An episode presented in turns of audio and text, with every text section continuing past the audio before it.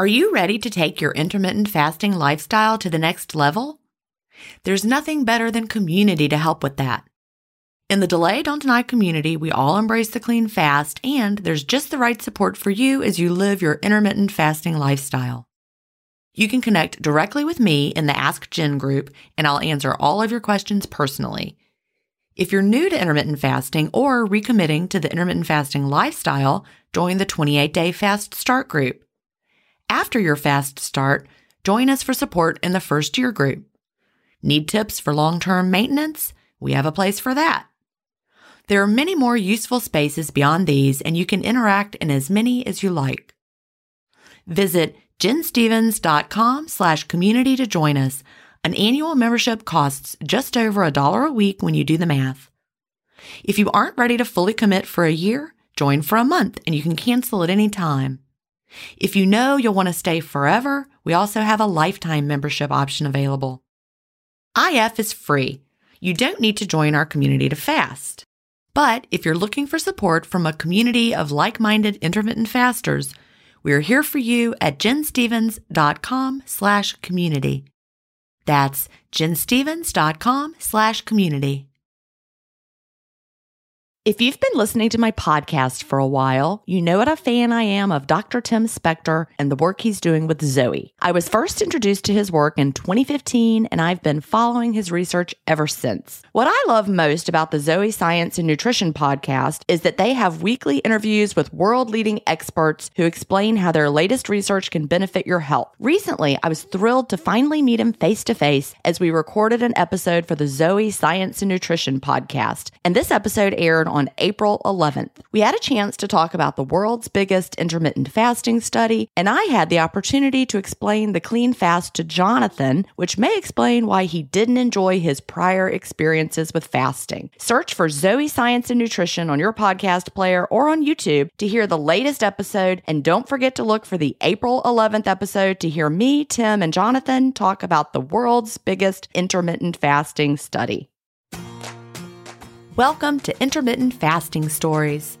I'm your host, Jen Stevens, author of the New York Times bestseller Fast Feast Repeat, as well as the book that started it all, Delay Don't Deny. I lost over 80 pounds thanks to intermittent fasting after learning how to delay my eating rather than denying myself the delicious foods I want to eat. Now, who's ready to hear an inspirational intermittent fasting story? That's why we're here. So let's get excited to talk to today's guest.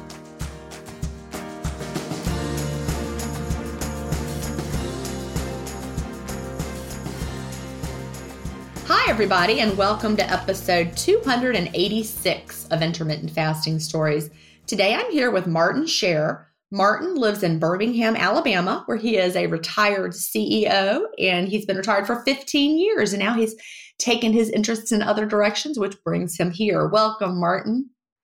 Thank you, Jen. It's great to finally meet you. I've been listening to you forever. I love it. I love being able to do the podcast and the one that I did with Melanie Avalon for so long, the intermittent fasting podcast, the one I do with Sherry now, life lessons. And so I was just like kind of thinking about that the other day. There's a lot of Jen Stevens out in the world. there really are. I remember looking them up. But you've changed my life, and uh, I really appreciate it. It's sort of like getting the golden ticket on from Willy Wonka. I don't know if you ever saw that or not. Oh yeah, we just watched that recently over the holidays. We rewatched that, the original, and it was great. My daughter's addicted to it. She can say the movie, you know, just out loud ever since she was a little kid. I can do it more than you would think. Yeah, I was annoying Chad and Will when we were watching it by like, oh, they're going to say this. They're like, stop. I'm like, okay, fine. well, you know, I like to start by asking what brought you to intermittent fasting and when was that? Okay, I'm 71 years old and I don't know how much to tell about what, but I have a long story. Well, we love hearing the backstory too. Okay, well, I learned about it in Port St. Joe, Florida. And we go to Cape San Blas every year, our family, for the last 15 years with my kids and everything. And we have a great time kind of doing nothing. It's kind of like a Seinfeld episode. We, it's a story about nothing. We go there and do nothing together because they're all busy people and we just have a great time doing nothing. So one day on one of my figuring out what to do days, me and my wife went to Port St. Joe which is near Cape San Blas. It's about 20 minutes away.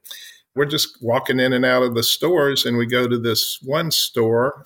It has a circular, like like an old fashioned 50s book holder or something. It was silver, and it, you could spin it around. That's all the books they had. And so I, I, didn't know what to look at in the store, a bunch of knickknacks. I wasn't interested, but I am interested in books. So I flipped it around and I saw Fast, Feast, Repeat. I love that.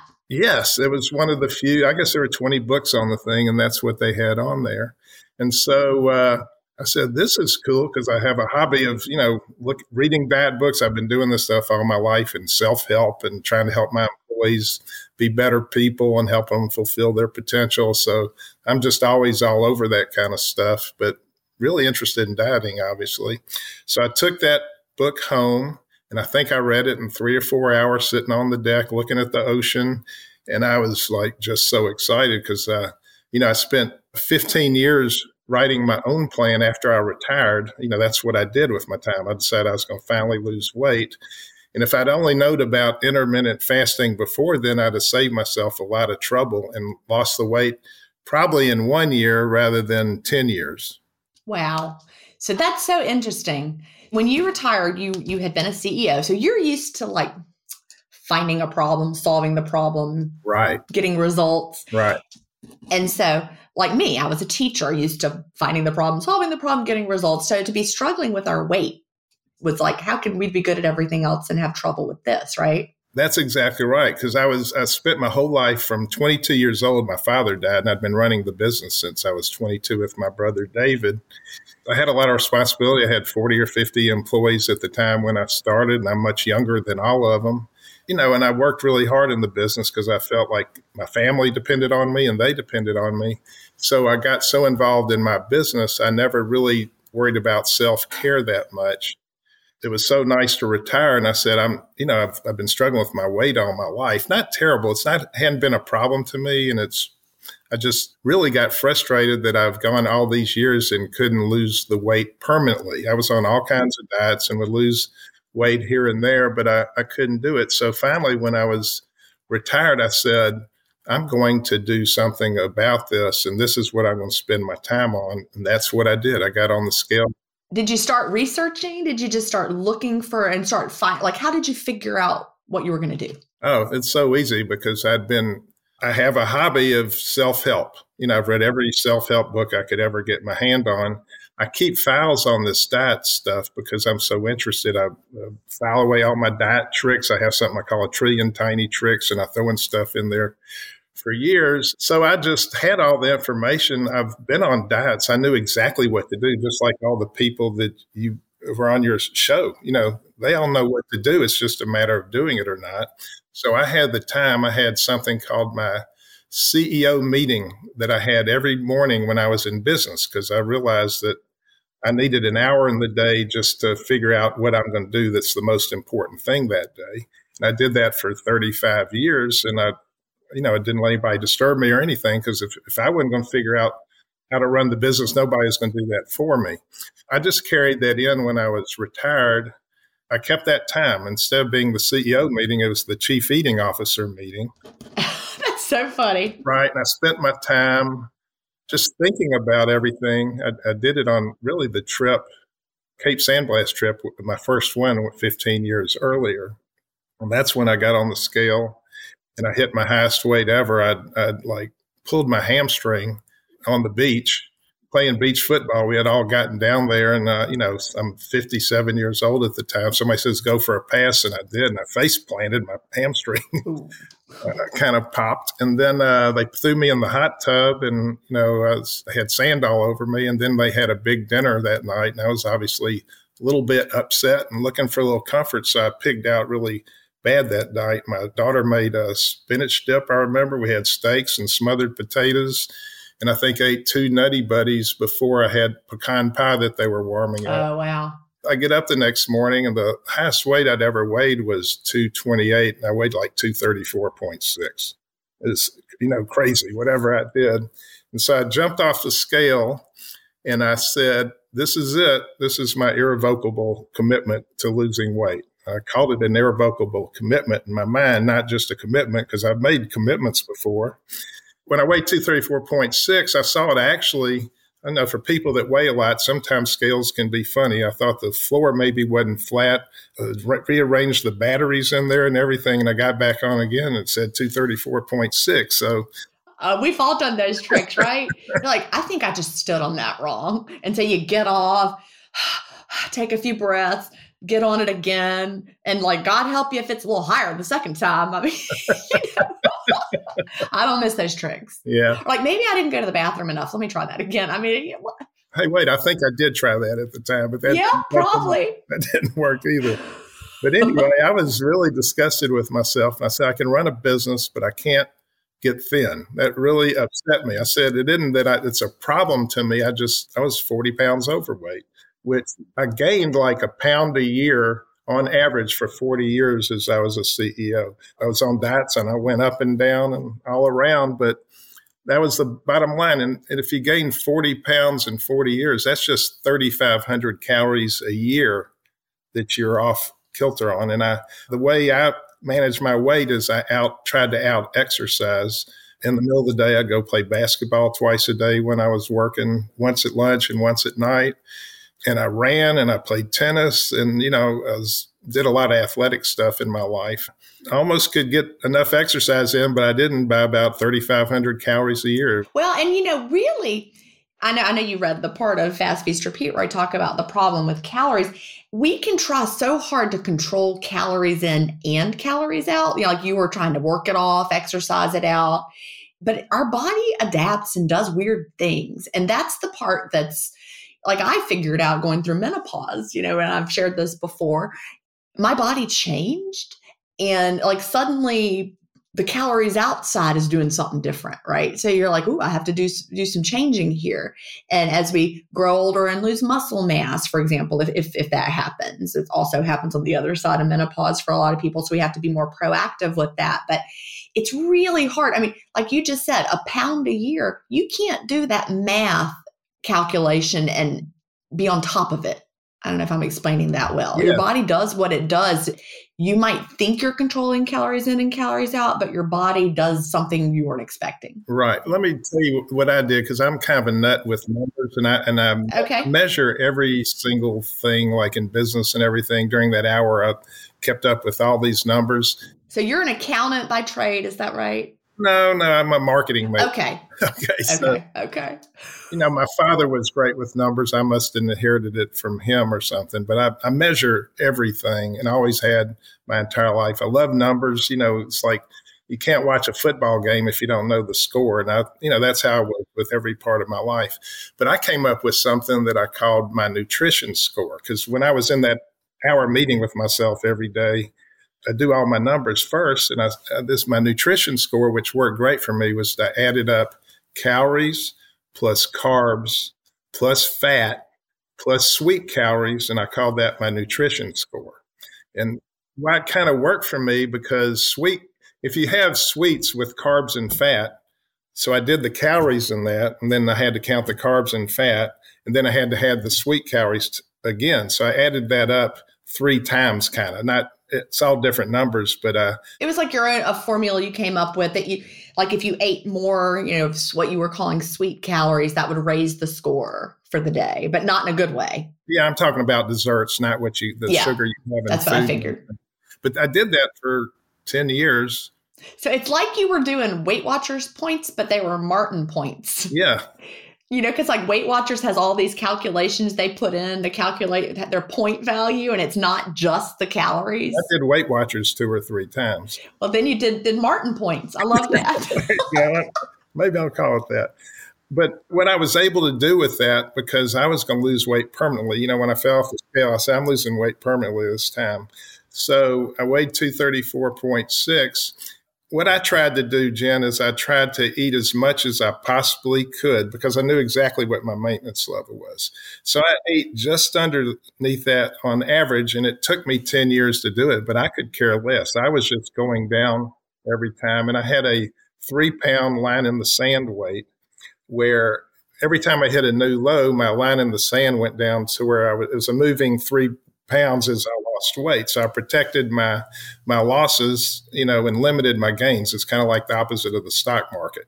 Right. So anyway, so that that's what I did. And it took me a long time. I did not care because I was I got to change my habits and I learned how to eat. I had terrible eating behavior and everything that had to do with eating. I'd eat fast. I w- wouldn't eat sitting all the time. Just little stuff like that. I was able to correct all that stuff by taking so long because I used tiny habits to correct every one of those things. I love that. And my hunch is with your formula, the calories plus the carbs plus the fat plus the sweet calories, I bet if you, you know, went to where you started and then where you ended up, I bet you really got rid of a lot of ultra processed foods and started eating more real foods and higher quality foods. Would you say that's true? That's absolutely true. And and what I did is uh you know, the stomach doesn't know what time it is. So I, I created this habit and I like raw vegetables for some reason my first meal of the day, and I'm really kind of an intermittent faster because I never ate breakfast.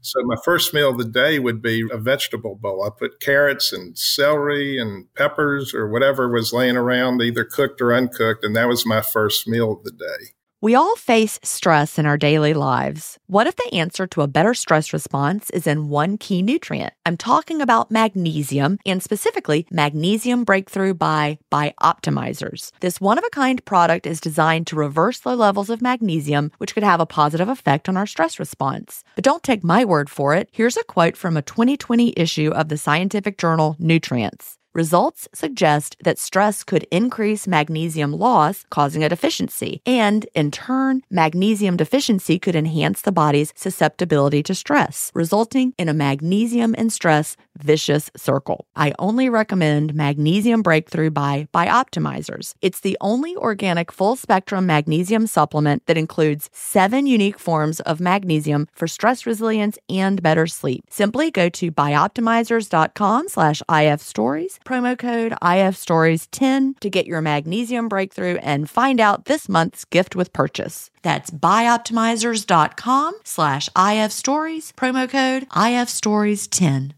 Green Chef is the number one meal kit for clean eating, delivering pre portioned and prepped quality whole foods with limited processed ingredients. Green Chef sends organic, fresh produce, responsibly sourced proteins, and chef designed recipes in every box for satisfying, nourishing, and convenient meals that fit in beautifully to my cleanish lifestyle, and the food is totally window worthy. Tonight, we're having barbecue sweet potato tacos with cabbage and carrot slaw, black beans, corn, and cheesy tortillas, and they come with Green Chef's chimichurri sauce so good. Go to greenchef.com slash ifstories50 and use the promo code ifstories50 to get 50% off plus 20% off your next two months. That's greenchef.com slash ifstories50 and don't forget to use the promo code ifstories50 to get 50% off plus 20% off your next two months. When would you normally eat that? Was it like lunchtime? No, you know, it's like um, sometime between 10.30 probably at the beginning of the time that's about when i had first ate and it turned out to be like 12 o'clock later on. So i was doing intermittent fasting. I, I, didn't know it. And i'll tell you something else. You can out eat intermittent fasting if you put your oh you can. Which i did. And so I, I really had to watch that. I really had to not you know, I'm talking about now because I wasn't doing it then, but I, I still have to watch that because I have a pretty good appetite. I don't know it till I start eating, but once I start eating, I don't mind eating. Yeah, for me, it's it's so much comes down to food quality and when I'm satisfied or not. I just did a 60 day whole food ish. I say ish because everything wasn't 100% whole food. That's really hard. But I did a whole food ish plant based experiment for 60 days. And the more vegetables I ate, the more satisfied I was. Like I felt so good. That's awesome. I crave vegetables now. Me too. Crave them. And it almost like like reset like what what I'm eating. And you know, I've now reintroduced, you know, everything I had pulled out. I think I've discovered dairy is inflammatory for me, which is a shock. I was not expecting that. So I think I might have to not eat cheese. I don't know. I was having this weird shoulder pain that I, I thought I injured myself that went away completely during those 60 days. And as soon as I added dairy back, it went, it came back. So I'm like, okay. So I'm experimenting with that. But my, my point is that you really do like you can eat so differently when you are filling up on the vegetables that are delicious. Yeah, you absolutely can. You fill your stomach up. It doesn't have many calories or, you know, calories, schmalories, you know, whatever you right. want, want to call it, but it, it kind of fills you up so you're not as hungry when you eat your big meal or two of the day. Right. But you can, if you're eating, you know, on the flip side of that, for me, like an equal number of calories of like tortilla chips, fried tortilla chips versus whole grain something that, that I made myself. The tortilla chips do not even make a dent. Like I'm still hungry. I could just keep eating and eating and eating. Whereas if I'm eating, you know, a whole grain pita that I made from scratch myself and, and with hummus and sauerkraut on top, I am full and satisfied. So, you know, I'm still learning this many years in yeah. that it makes a huge difference what I'm eating. Like I can really overeat in an eating window if I'm eating a lot of ultra processed foods. Yeah, you made me think of something by saying tortillas. I guess you did the low carb and low fat thing like I did on and off for however many years. Oh yeah, you you would go back and forth. It's funny though, I never did low fat again since the 90s. I did low fat in the 90s, lost a ton of weight on it, worked really well for my body. Then I quit doing it and I never did it again. Did you ever eat the Doritos that were made of Olestra? I didn't because I heard they like, gave you digestive upset. Oh yeah, I did that for probably a year, year or two. I ate it before I had dinner. Uh, the reason I'm saying this is because my digestive tract was a mess, obviously, from that. When I started doing intermittent fasting, I know we're going to get to the nine scale victories, but it made my GI tract like brand new. Oh, I love that. From all the years that I was eating Doritos and no telling what else. Yeah. I just ate the regular Doritos, but no, I kept circling back to low carb all the time. Once I got hooked into the low carb idea, and it might have been, I think I was like, I would read Atkins. Back then we had Atkins, we had Sugar Busters. Do you remember Sugar Busters? Sure, sure. He was from Alabama, right? I don't really know. I, I don't know the answer to that question, but I remember seeing the, maybe Louisiana.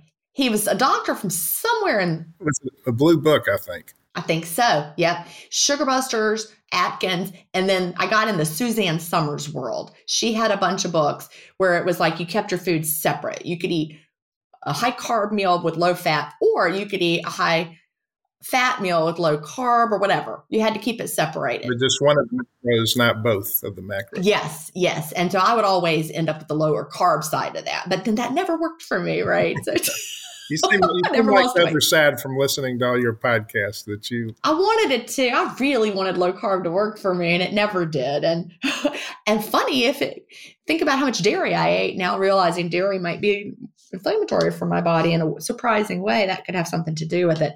Anyway, so. but there's a lot of delicious things to eat that are not dairy, so I'm trying to figure this out. But yeah, I like that Zoe thing that y'all are doing and stuff. I'm kind of interested in doing that, and also a continuous glucometer. I, they're not going to give me one, but I guess I go got to go out and buy one. I'm one. so excited! One of the companies that has CGMs reached out to me out of the blue and wanted to sponsor my podcast. And I am like, please, yes, I'm so excited. It's like the universe making it happen. So I'm going to get one.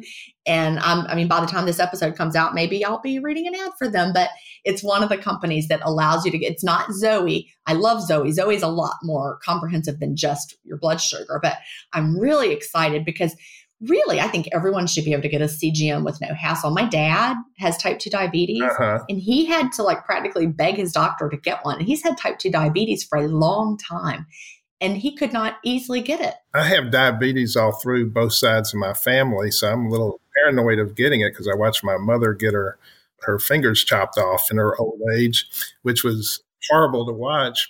I asked my doctor if I could get a what's A1C, you know, an A1C test, and my blood sugar was like 99 or something, my fasting blood sugar.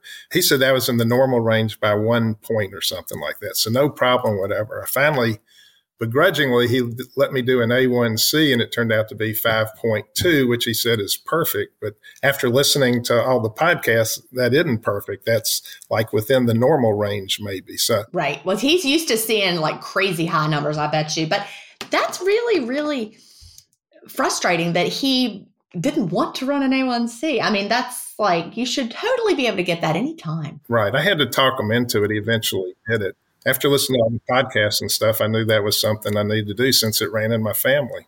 Well, the fact that my dad, who's type 1 diabetic for a long time, had to push to get it is crazy. And I, when I was there to see them over the holidays, he was showing me, I had mine, I was doing Zoe again at that time. So I was showing him my readings. He was showing me his readings. We were comparing readings. And he was like pretty impressed with my, my blood sugar control, which was exciting to see. But he has brought his A1C down significantly in the short time that he's had a CGM. People need this. We need to change the laws, whatever is keeping people from being able to get them. I know the company he's going to be sponsoring me doesn't want laws changed. They like to be able to provide it, but we should all be able to just go to CVS and buy one. Yeah, it's so frustrating. I mean, I'm a, I got it on both sides of my family and I was heavy on my wife and you know, I'm real interested now and I'm watching it carefully, but why wouldn't a doctor give somebody like me that's trying to be healthy and has that in their family, why wouldn't they you know, give it to you. I don't know. A hundred percent. Or we should just be able to get it. I understand, you know, maybe not getting it as through your healthcare provider, like covered by insurance, but I should be able to go buy one on the free market and just have it. Maybe that'll happen soon. I hope so. I hope so. So it took you 10 years to lose the weight that you wanted to lose. I averaged about four pounds a year, and I was perfectly happy with that. I didn't know it was going to take me that long, but I just knew I was going to start going down. I'm going to protect all my losses, and that was that. And then you found intermittent fasting. When was that that you found Fast Feast Repeat? December 20th, 2020, right before COVID. Or right after COVID. Right. Was that after? Or? 19. If you found it before must COVID, have been 19. Well, it didn't no, come out until 2020. It, doing it two years. I can't remember. It came out in, if it was December, then it was 2020 because the book Fast Feast Repeat came out in June of 2020. So you must have found it in December of 2020 you know, I'm rereading it now. I got through half of it, you know, and uh, it was so helpful. I read it one time and then I read it again, and it's like it might, you know, it's much better to read. And anybody that has it should read it a second time if they're doing intermittent fasting, because it the options show up again that you forgot that were options. I really, I'm glad you said that because that's really how what I intended. And I can remember back when I would be, you know, trying a plan or, or anything you know you read it the even like the obesity code. Like when i read the obesity code the first time I, you know i was like mind blown. Then when i read it the second time i understood things so much better and differently. Right. And the same with with fast feast repeat you know when you read it before you start or when you're early you don't have the schema in your brain to understand everything that you're reading until you've lived it for a while. Once you've lived it for a while, then you read it and you're like, oh, yeah. Yeah. Oh, oh now I get that. So, everybody who's listening, that, that would be a great thing to do, or get the audiobook and listen to it. Yeah. Everybody needs to educate themselves more on intermittent fasting. It seems so simple, but there's stuff to know about it that you can learn. And the more you learn, the more you will never quit. Right. It's so interesting to me on the shows how people, since I've listened to every one of their intermittent fasting stories, people are sincerely and genuinely excited about the lifestyle. Now, I don't know how many people start. I'm real interested. Maybe you know something about it, but how many people start doing intermittent fasting and then quit? It's more than I thought. You know, I'm, I'm going to say this right now because everybody who's listening, you might be one of the people, one of you that's listening, you quit and then you're like having a hard time getting back started. I'm working on a new book right now that's going to come out the end of 2023. And it's designed to help people start and not quit, or if they did quit, start again and not quit again. right? Because I realized that actually starting and quitting is a bigger problem than I thought. I shouldn't really feel surprised about it because that happened to me. You know, I started hearing about intermittent fasting 2009 to 2014. I dabbled in it, and it was until 2014 when I started and never quit. But I like to think that you know, the reason I quit is because I didn't understand it. Mm-hmm. As soon as I understood it, I would never quit. So I don't understand just based on what I know about how good it is for us. I can't imagine quitting. I can't. I'm, I'm never going to quit. I mean, you know, my doctor might tell me I decide I'm going to live to 100, even though my dad died at 54, because I figure it's easier to decide you're going to live to 100. You can be disappointed and die at 89 or 79. I don't care, but I'm going to live like I'm, I'm going to live you know to 100 that's kind of what me too what i've been doing but when you really understand what it's doing in your body you don't want to give that up. Mm-hmm. So like, like, like a lot of times people will quit because they they get sucked back into their creamy coffee, for example. Yeah, like what's the deal this, with that? I mean, well, it's I really think it is some of us have not developed coping mechanisms for dealing with our stress. Mm-hmm. I said some of us, because I'm including myself in there, because we tend to gravitate towards something when we, we're stressed. Maybe for me, it's like I'll just, you know, binge Grey's Anatomy, right? I'll just sit and watch television mindlessly. Maybe for somebody else, though, it's they need a cup of creamy coffee because it soothes their brain. Mm-hmm. And so when, when we're having those struggles of needing to soothe our emotions, everyone just finds their own thing. And if your thing is, it's got to be that creamy coffee, find a new thing because mm-hmm. that's not helping your body. Yeah. I mean, I didn't like giving up coffee. You know, I, I poured like a bunch of half and half in mine, but I didn't like it for a week or two. But, you know, now I prefer coffee. It's not worth not doing intermittent fasting because of putting something in your coffee. That blows my mind sometimes. I've heard that so many times, and people will say that it's like that slippery slope. Like they were flat fasting clean, they were doing great, and then for whatever reason, they just got sucked back into the creamy coffee. And then suddenly, before they knew it, they were now just eating all the time again. Because, I mean, you, you do get back on that blood sugar roller coaster where you are now hangry again, you know, and you have to rebuild your fasting muscles. So, you know, I'm sure there are people listening right now who are like, yeah, that's me. How do I start? Well, you just have to do it. That's where the discipline comes in. And I like to call it talking to your toddler brain because uh-huh. your toddler brain's the one who wants that coffee or whatever it is, or that snack at whatever time. Are you familiar with Susan Peirce Thompson, who wrote Bright Line Eating? I am. Yeah, I haven't read her book, but I'm familiar with it. Okay, well, she's it's making me think about the book you're writing. She makes an, a case, which you can't prove this, but one out of a thousand people who go on diets are successful and keep it off for 10 years. That's one out of a thousand people that died.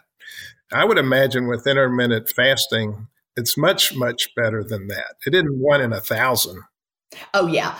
I think that when people begin, uh, because when you think of traditional diets, as opposed to intermittent fasting, it, your body, it's unsustainable to, you know, really restrict your eating that much. Whereas intermittent fasting has all those metabolic benefits built into it that make it easier.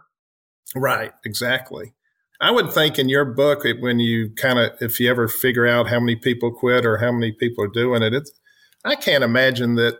I bet you at least 10% of the people keep doing it, maybe more. Not. I think more than that. I think it's more than 10% keep doing it. But I have a section in there where I'm talking about why do people quit. You know, all the times I've heard people talk about why they quit. And another reason is, you know, maybe they'll start questioning it or it's not fast enough or their friend is doing this plan and losing weight like crazy. Uh-huh. And they're like, well, I want to lose weight like crazy, like my friend. And then they do that plan and before they know it, they're not fasting anymore. Yeah. If it was 10% and one out of a thousand for people who diet fail, that's like 10,000% higher than one tenth of 1%.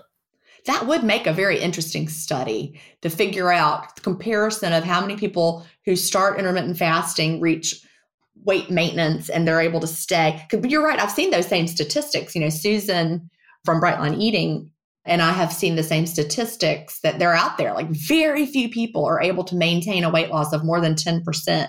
I have this at the beginning of Fast Feast Repeat, I think and then keep it off long term. So you and I, we've done it, and it's like we're anomalies. Yeah, where do you go back to after you do intermittent fasting? There's nothing really to go back to that. No, you just keep doing it. Just keep doing it, right?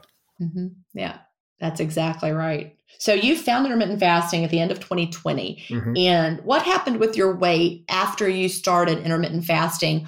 when and, and I say that because you were kind of doing it anyway by accident, but I bet you weren't fasting clean. Not at all. I, I didn't learn about that till I read your book. Right.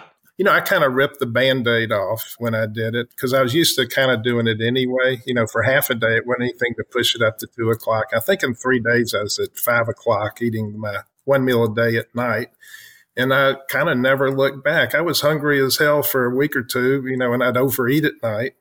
But right. after I did that for a while, I, I, can't remember how long it took me to straighten out my being metab- metabolically healthy, but I would say, you know, the 28 days is good. But I think I, was, I did it like in maybe two or three weeks rather than four weeks. I was beginning to get real comfortable with it where I was beginning not to think about it. But the 28 days is a great thing for people to realize so they don't jump off the bandwagon too fast. That's a real issue, isn't it? Yes. And that is something when I talk to people out in the wild, just people like I might be at the store. Like I can remember one time I was at a consignment store in Augusta and talking to the people. We went in there every now and then looking for things. We were furnishing our house in Augusta at that time, and we like to buy good quality, you know, secondhand things better than new stuff. But we were in there talking to the owner. And she's like, oh, it's after we've been back. She's like, I tried your thing. I tried your fasting and it didn't work. I'm like, all right, let's talk about it. and well, she gave it a week before she decided it didn't work. And she wasn't fasting clean. Yeah. Two things. I had somebody in my Facebook group call me uh, yesterday. She uh, got my Facebook group and she'd been doing it two days. She said, I'm going to have to quit. This isn't working. Right. So I talked to her on the phone and tried to talk her off the cliff. We get the unreasonable expectations. We're right there at the grocery store line before Christmas of this year. It was right before Christmas. So it's December. There was some magazine at the checkout that said lose 35 pounds by New Year's Day. I'm like, it's already already December. I mean, there's unless you're chopping off body parts, you're not going to lose 35 pounds. By people, people don't listen to that anymore. I hope you know. Well, but it primes your brain for thinking you're going to have fast results, right? You know, because we've all done a diet and we got on the scale and the first week we lost 10 pounds and we're like, this is working. Well, we don't realize that biologically you cannot lose 10 pounds of fat that quickly. the body doesn't burn fat that quickly. Even if you're doing completely no eating at all fat, and I would not recommend that, of course, but we're losing, you know, fluid and whatever. But Oh, we've just got those, we're primed with those unrealistic expectations. Yeah, it's kind of sad, but maybe things will change. Well, I hope so. And and that's the beauty of intermittent fasting is that it gives you that structure of the eating window. And then within the eating window after you are adapted to it, that first 28 days, when you get adapted to intermittent fasting and you know, even it takes you a little longer than the 28 days, but now you've built the habit I'm sure you've read Atomic Habits. Oh yeah, um, yeah, I have, and I, multiple times. I would bet. Uh, subscribe to the newsletter or whatever he right. sends out, which I, I, love that stuff. I really. I could tell. I knew. I knew you were an Atomic Habits guy. Oh yeah. But you know, once you build the habit, it gets so much easier, and then that's when you can start. You know, tweak it till it's easy. Tweak it for weight loss. Right. Little things like, and I'm not saying you got to diet in your eating window, but it's just as simple as maybe you'll be more satisfied with homemade whole wheat pita or even a store bought whole wheat pita than a handful of corn tortilla chips. It's just finding those foods that fill you up and make you satisfied. And then you're not going to overeat anymore. Because if I start my eating window with tortilla chips, I'm going to overeat and not even feel satisfied. When I was doing my own plan and I was losing weight slowly and everything, it kind of worked out because I was able to change my habits. I worked on my eating behavior, which is it kind of works hand in hand with learning intermittent fasting because now I can do intermittent fasting and I also know how to eat. I'm wondering if I did intermittent fasting and hadn't taught myself how to eat, I might could have out eaten intermittent fasting. Well, I, that's how I started. When I started intermittent fasting, I was I didn't Uh, I had been doing keto for the whole summer. You've heard me say this, I'm sure. And then I switched to intermittent fasting, reintroduced carbs, but finally started losing weight. And I was just, you know, I had the eating habits of like a college freshman boy. yeah, I mean, I ate that's, all the junk. Scary. Yeah. Well, I drove through the drive-throughs, and all I did was have the boundary of a five-hour eating window. And my body lost about a pound a week. But as I was getting to the point that I wanted to get to my goal so I could go shopping for the new season, I cleaned up what I was eating. I still wasn't counting calories. I wasn't counting fat. I wasn't counting carbs. I just ate real food. I prioritized real food and I started to lose weight more quickly. And I didn't feel restricted. And see, that's the thing. Real food, your body knows what to do with. It's going to fill you up and make your body satisfied. You're not going to feel restricted or like you're dieting. And, and you don't want to feel like that. And you can only eat so much steak. I mean, these whole foods, it's the processed foods that you know, it really dawned on me, obviously, in the last 10 years that are just, they don't do you any good, you know, whatsoever. And like, I literally could eat an entire giant bag of tortilla chips and I might feel sick, but I'm not going to feel satisfied. And then I'm going to want to eat something else. You're going to need some nutrition. That, you know, that's the greatest thing about intermittent fasting. You crave nutrition rather than the, bad stuff. But you know, you still can have a little bad stuff. It isn't going to kill you, but you just don't want a lot of it. Well, that's my what I call cleanish, right? I'm cleanish because I want to feel good and you know that's the whole thing like right now that I'm I'm dealing with with the dairy like the aha moment that oh my gosh dairy is the reason that my shoulder hurts and because it's inflammatory for me So if I have to stop eating dairy to feel good, am I on a diet? No. No. I mean, you know, I wouldn't hit my head with a hammer because that would feel bad. I would stop hitting my head with a hammer. So if dairy is like hitting my shoulder with a hammer, I don't want to eat that. Although cheese is delicious and I love ice cream, but we got to feel good. That's what, what we're after, especially when you're 71 years old. Well, exactly. And I will be 71, but probably in the blink of an eye. It happens fast, doesn't it? It does happen fast. I want to do a shout out to my new grandson. I've had my first grandchild who's three months old. He'll be set, I guess, four or five months when this comes out. But uh, it's such a joy having a grandchild at 71 years old. All my friends have had two, three, or four or five, and it's taken me this long to get it. But it's it's worth living. That's why these old people have to start doing this intermittent fasting and not being scared of it. I agree with you. I would love to talk to my dad and him to say, "Oh well, I'm going to do fast intermittent fasting now." I would love that. It would make me really happy. He would feel so good. He just doesn't, doesn't know it. Yeah, it's hard to, hard, to, hard to change us old folks. It really is. Well, I know, I know, and there's been so much confusing dietary advice over the years, right? You don't even know what what to believe. So, how much more weight did you lose after you started intermittent fasting? Oh, okay. I lost uh, 10 pounds. Not meaning to, I didn't know I was because my first goal was to get to Onederland from 234.6, which I hit 199. And then I said, yeah, I can lose a little bit more. And I got down to about 195. And I've, and I've maintained that for two or three years before I ran into intermittent fasting. And so then I started doing that. I learned how to eat and everything, obviously, for my own plan. But then uh, pretty fast, I, I lost about 10 pounds and I felt great and I had all these health benefits from it. I was just feeling really good. And I, I, wasn't expecting to lose the 10 pounds. I was really doing it for health and maintenance. But my obviously, I love being the 10 pounds less. I feel, I feel right. so much better than weighing those, having those other 10 pounds. But I'm, I'm kind of a perfect size for me right now. I'll tell you a funny story. My wife, I've been married to for 49 years in about a week. After I'd lost the 10 pounds, uh, she told me when, when, you know, we were in bed and she said, Martin, you have ribs. That's so funny. she said, you need to eat, you need to eat a little bit more. She, I mean, I've been married to her for 49 years. It's kind of sad. And she's telling me I have ribs, but I didn't know whether to take it as a compliment or something else. Wasn't sure. That's funny. Well, I'm married to a very, very, very lanky, lean person. So he's always been very bony. Yeah. That's great. I love that story. So you mentioned health benefits. What have you seen, you know, specifically for your health benefits? Okay, I'm, i made a list of them. There's so many. Bear with me here a minute. I love that there's so many. You had to write them down. I really did. One of the best ones is that my blood pressure, which I've had high blood pressure that's been controlled by medication since I was 35. So that was fine, but I had I had to have the medication. After doing this for about three months, the doctor took me off two blood pressure medications. My blood pressure runs about 105 over 70. I take it every morning, and that's what it averages. It doesn't hardly ever get over 120, and it can be as low as 65 or 68 or something like that. So wow, and you're not on any medications anymore? No, no, no medication wow. anymore. That's amazing. Isn't that amazing? Yes. Another thing is I have something called AFib, I've had it for a number of years too. I've had that probably for 20 years and it hadn't been much of a problem. I'd get a episode once or twice or three or four times a year. And then I might go a year and just have one. Before I did the intermittent fasting, I'd had a year where I had four or five of them, which was a lot for me. And so the first 18 months of intermittent fasting, I had zero AFib episodes. Wow.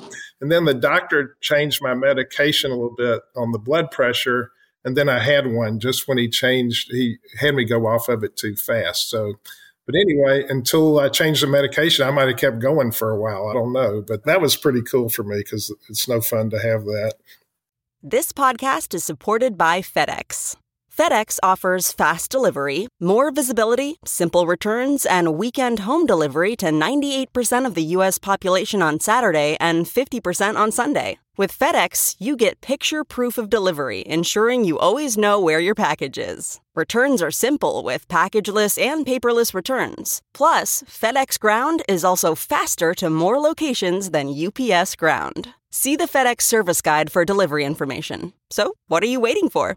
See what FedEx can do for your business. Absolutely, positively FedEx. This episode is brought in part to you by Audible, your go to destination for thrilling audio entertainment. Whether you're looking for a hair raising experience to enjoy while you're on the move or eager to dive into sinister and shocking tales, Audible has an exclusive collection of thrillers from best selling authors that will keep you on the edge of your seat.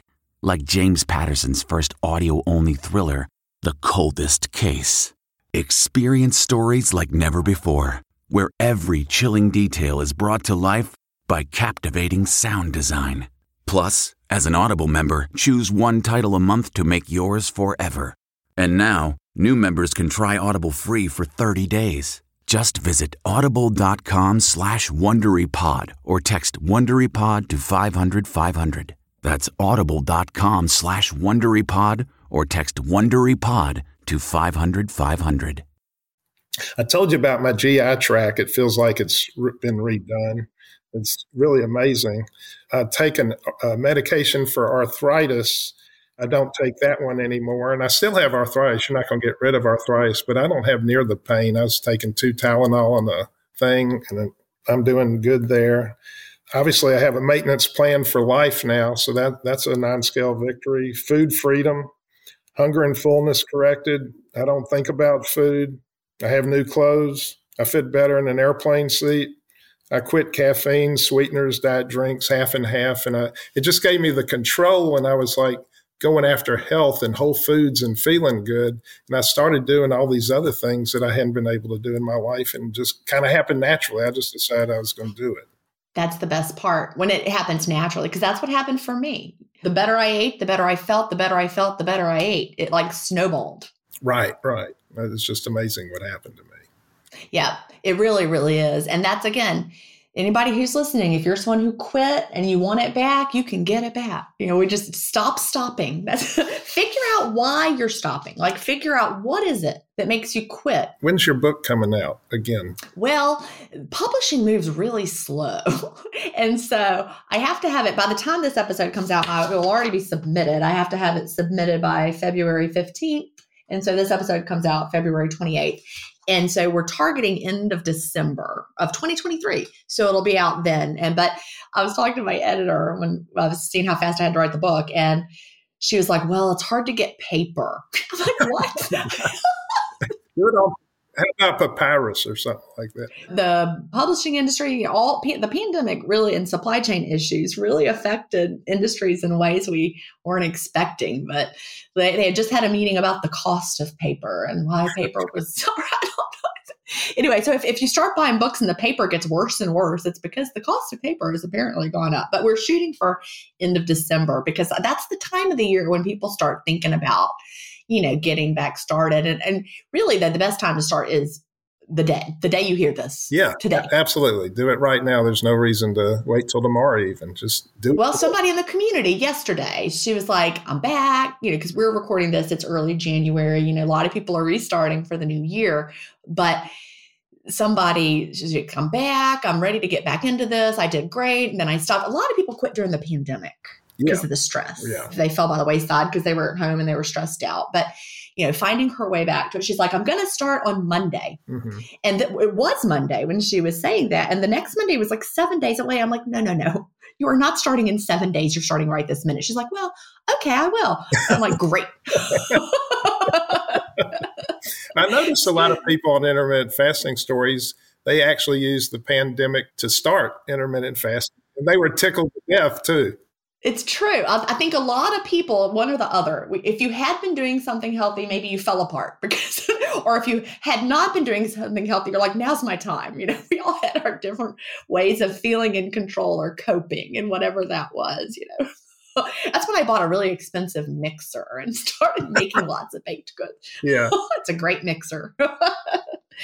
but yeah, you know, we, we do want to just stop stopping. That's where the magic is. Uh huh but I, I do really think a lot of people stop because it's not fast enough. It's not and a lot of people their friends started a new plan like there's this one that a lot of people are doing around the south i know maybe everywhere where you have like coaches and you pay them and you drink and eat these products whatever and they initially lose weight really really fast And so people want that when they see their friend doing it. It's not sustainable when it's like the prepackaged. It's not. stuff. It's just you aren't you aren't going to live that way the rest of your life. It's not sustainable. And then if you have fast feast repeat, you read the introduction where I talk about why diets fail and I talk about the Minnesota starvation experiment and I talk about the biggest loser study. Those are all the scientific reasons why these plans where you're having frequent, you know, fuelings or whatever you call them throughout the day, eating all the time, that's why it's not sustainable because your body can't do it. Right, exactly. And, you know, I'm writing a book also that I hope to have out in 2023. It might be 2025 after listening to you. I don't know how long it takes, but I'm. Are you going to self publish or traditionally publish? I got to figure that out after I write it, I think. If I was self publishing, I could have this book out by February 16th. Uh-huh. that's, but that's not what I'm doing. I have a traditional publisher, but that's how you get it in bookstores. Yeah, I'd, so. love, I'd love to pick your brain sometime on, you know. I would be glad to help. Self publishing is a great way to get your first book out there. That's what I did with Delay Don't Deny. Right. I wrote two books with my brother in our industry about our business or whatever, and we self published that this um, I heard the world's real different now, and there's you got to have all different rounds of edits, and it go. It's just really difficult to. No, it's not. It's actually easier than ever to publish a book self-published on Amazon through their Kindle Direct Publishing. Uh-huh. You could take any PDF and upload it to Kindle Direct Publishing in 20 minutes and then it's for sale and then they do print on demand. So you don't even have to have the book. You don't even see it. They do everything. They do print on demand. Somebody orders it, they print it, they send it to them. Is that the way you'd suggest that I what I do? Mm-hmm. That's what I did for Delay Don't Deny, and I formatted it myself. It just, I mean, you know, it's just about reading how the margins need to be and stuff like that. I mean, it's you know, you have to do something called a gutter for so that it's like offset a little bit when it bind. Anyway, I just I was able to figure it out myself, and you don't have to hire a company to do it. You can do it yourself. Okay, well, great. Thank you. Thank you. I'll, yeah. I'll have to pick your brain a little more about that. I'll be glad to help. I'm a teacher. I love to teach people how to do things, but self publishing, I mean, self publishing is great, but it's also why there's so many crappy books on Amazon because it's so easy. Let me tell you, way off the subject, but uh, you made me think of something that you're a teacher, which I've heard about for a long time. But in fourth grade, I was going to say this when I was talking about my background a little bit. I had a teacher, her name was Miss Barlow and she put a scale in front of the uh, room and we all got on it and weighed and we wrote our weights on the bulletin board. Now that was maybe fine to do but i really was never worried about my weight and i was definitely heavy and i was tall. I saw it somebody sent me a picture of this and it's like her and me we look like the parents we're standing up and then there's all these children in desk and i, I think I, I know i weighed 125 i remember that in fourth wow. grade which I guess is a lot. I don't think the kids broke 70 or 80 or something. So well, you were tall, it sounds like, right? You were tall. I was taller than my teacher at that time. And it's and when I was in seventh grade, I was six two, and that's all I ever grew. That's that's as tall as I ever got. But I was tall younger and I was big, but I looked like I was uh, married to my teacher something.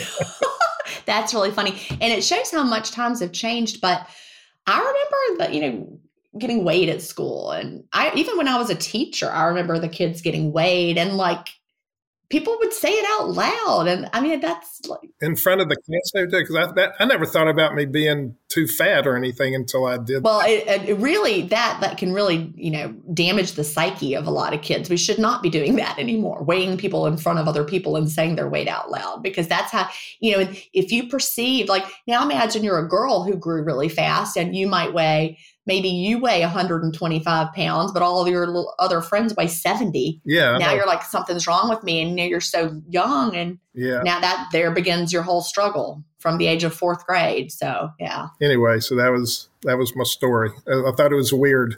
Yeah. You just grew really fast. I never thought about it before, but I guess I'm glad that it didn't give you like any kind of, you know, you weren't upset. No, I, I, never really had any of that. You know, as an athlete and had friends, and I never really worried about it, but just frustrated I never could lose that weight.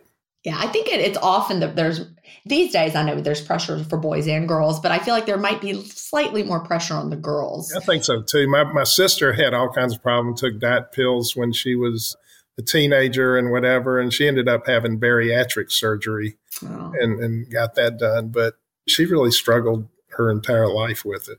Yeah. Yeah. Well, you said, you told me before we started recording, you've been working on a project that I thought was very cool. And I wanted you to share it. You've been going through the show notes of the Intermittent Fasting Stories podcast and compiling the health benefits that people have reported. Yeah. And I can read a few and, you know, that's the part that's so astonishing. You know, when you're writing a book, like when I wrote Fast Feast Repeat or the, the one I'm working on now, you know, you have to be careful not to make claims. Like if you do intermittent fasting, your scars will go away, right? I mean, you know, you wouldn't want to say that, but then people have had that happen. So it can happen. Yeah, obviously these are all anecdotal and they can't be proved, and you should check with your doctor and all that kind of stuff. But I'll, you've had actually 60 things on your intermittent fasting story, six, 60 different health benefits. You know, sometimes you have skin tags and sometimes it said better skin, but I kind of listed them separately if, if it was a specific condition. But I'll just start reading a few. Tell me when to quit. All right improved energy. And I did these in order by how many comments were the most to how many comments were the least. Perfect. Okay, so the first one was improved energy, then eliminated or reduced arthritis and or joint pain, a lot of that. Better sleep, mental clarity, skin improved and or skin tags disappeared. Blood pressure improvement and medications eliminated. Food freedom, not having to think about food or restricting food choices were pre diabetic and then returned back to normal were diabetic and got off all medications for diabetes. And those are in the top 10 wow. right there where the diabetes stuff is, which I thought was fabulous. Plantar fasciitis cured. I've heard that on lots of many, many times. Yep. All blood work returned to normal range. All infl- inflammation gone or much improved. Cholesterol returned back to normal depression, anxiety much improved or gone, acid reflux gone, eczema gone, migraines gone, allergies gone. I'm on 20. You want me to keep going? Well, let's stop there because we're almost out of time. Okay. we could keep going. That is uh, just but 20, but that I'll send this to you to make sure I would love that. Okay. I would I would love to have a copy of that. But that just goes to show another reason not to quit. Mm-hmm. Because weight loss is just a little piece of the puzzle. And I talk about in the new book about, you know, picturing an iceberg like picture an iceberg. We all know, we've seen the picture of the iceberg from the side where it's the tiny little part at the top that you can see. And then the big bulk of the iceberg is below the surface, right? Right. Well, think about intermittent fasting is the whole, and what's happening in your body. It's the whole iceberg. Weight loss is just the part that you can see. Oh, I like that. I like that. I'll, I have to use that. Everything else is under the surface. And there's so much under the surface. And so if we only focus on, yeah, but my weight didn't change really fast. I mean, I'm going to always think of you, Martin, and the fact that you were for 10 years losing four pounds a year on what you're prior to intermittent fasting. And, but you didn't quit. No, what I figured out about that though is I actually did what everybody says is wrong. I ate less and moved more and I was successful at it. well, but you kept it up. You didn't stop. You had to right. never quit. And you also were kind of doing a little intermittent fasting by accident. Yeah, yeah, that, that kind of worked out, probably helped for me. Yeah. And also, I have a hunch you weren't crazy restricting. Like if you had tried to lose weight more quickly with your eating even less, moving even more, that's when it starts to. Yeah, I ate as much as I possibly could and still lose weight. So I knew what I was doing. I wasn't trying to lose it fast. And I think that's the way to lose it. Well, I think if you're going to try eat less, move more as a long term strategy with the, you know, four pounds a year, you're not doing biggest loser study kind of restriction or the Minnesota starvation le- experiment level of restriction. You did it slow, slow, slow, but it stayed off. Yeah. Yep. Exactly. That's important to to keep in mind. But you know, you stuck with it. That's what I love. And and you you didn't quit, even though it was slow. No, I stopped stopping or whatever. well, that's it. Stop stopping. And always picture everybody picture that giant iceberg and all the part underneath and you can tweak stuff for weight loss you can make changes to what you're eating you can change your eating window length you can switch things up you can always tweak for weight loss, but you don't want to give up all that part below the surface, you know, what, what's helping. Exactly. That's the part that people really don't get or understand. They're just thinking about it as a diet. And it's really just, it's a lifestyle and a, a health plan. Absolutely. So we are almost out of time. What would you tell someone just starting out with intermittent fasting, or what do you wish you knew when you first started? Okay. Well, let's see. I, I would start today. We talked about that what's important to me is this, it doesn't matter what age you are as long as you check with your doctor because part of my goal is to get older people to go ahead and start doing something like this. I'm really kind of keyed in because that's a lot of my contemporaries and and they're just don't want to change. So I think it can be any age if you check with your doctor. And if he says it can't be, uh, educate your doctor if he says no, because maybe it is. I'll say, why? Why do you say no, doctor? Right. right. and if his reason is, well, I just don't think so, then that is not a reason. My doctor said, you know, he said it was fine. And I said, you know, it's, isn't it good because of the autophagy and everything? He said, what's autophagy? Right. Yeah. I went to a new doctor last week, finally around here that I found, and they were delighted that I do intermittent fasting and so excited. Uh-huh. And then they they found out I write books and stuff. They were extra excited. Yeah, I bet. I bet. Take your time and make it your own. A lot of these, a lot of people said, "I wish I knew it about it 40 years ago. It sure would have been nice." In other words, do it now. And I'd add from the things I learned, have a recurring CEO meeting with yourself every morning. Spend a morning and give yourself a pep talk, make your plan for the day, get your head focused. I think it's better first thing in the morning. You can do it for 10, 15 minutes and it'll just get your head straight. So that worked really well for me. And I'd, I'd recommend that to people to do it. You can quit scrolling for 10 minutes a day and add it on. Absolutely. Just put it in your habit. Stack that habit in there is what you do every morning. Right. Yep. And then I have make an irrevocable commitment to permanent weight loss. Unless you, I don't know how you got committed and how it all happened for you, but if I hadn't used the word irrevocable commitment and I put some serious skin in the game, I put two things. I said, not only am I going to make the irrevocable commitment, I decided that I was not going to buy another car. I had a five year old car, and I don't really care about cars that much. They're just transportation to me. But I said, whenever I lose this weight, when I get to Onederland, I'm going to buy a Mercedes Benz. Oh, did you do it? Yeah, I did it. I did it. But it, my car, you know, it took me 10 years. So it's a 15 year old car. I went, I went, I had Love some it. troubles with it, but I was not going to, uh, I wasn't going to do it. You're stubborn like me that's why I never quit. Once I was able to lose the weight and I I realized, you know, any other time I'd ever lost weight, I always quit doing the thing that I was doing to lose the weight because it was too hard. But with intermittent fasting, it wasn't too hard, so I didn't quit. That's the thing. Mm-hmm.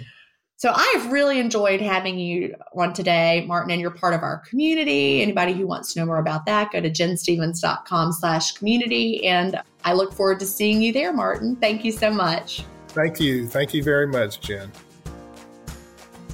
Do you have an intermittent fasting story to tell?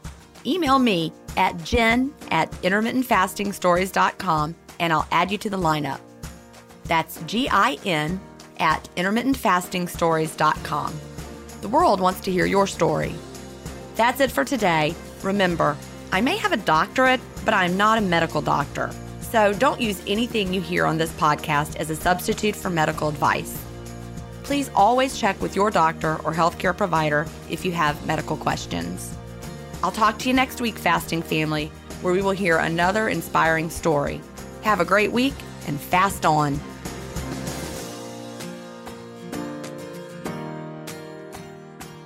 Intermittent Fasting Stories is edited, mixed, and mastered by Resonate Recordings. To learn more, visit them at resonaterecordings.com or email them at hello at resonaterecordings.com. Intermittent Fasting Stories listeners will receive a free offer if you mention that you heard it on the podcast.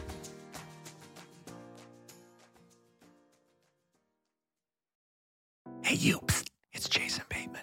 Have you listened to Smartless? Smartless is the podcast that I host with my friends who are more like brothers. The super talented and funny Will Arnett and Sean Hayes is. JJ, well, JJ, why are you yeah. why are you whispering? Well, there's there's a psst in the in the in the copy. But people are listening, so it's like they are listening. Like, okay. Yeah. yeah. In each episode of Smartless, one of us reveals our mystery guest to the other two. What ensues is a genuinely improvised and authentic conversation. Our mystery guests span our mystery. We'll cut this out. Too, our mystery guests. All right, here we go. We got a lot of big famous people from different walks of life, and if you're yeah, a Wondery fan, then you're going to Stone, just Neil you come and listen Tyson. to it. Yeah. We're on Wondery right now, and you can listen to us. And no matter what you're doing, you're at the gym or you're in the car, just listen yeah. to the podcast. Sean, tell them where they can find it. Follow Smartless on the Wondery app or wherever you get your podcasts. You can listen to Smartless ad free by joining Wondery Plus in the Wondery app or on Apple Podcasts. Bye. Bye.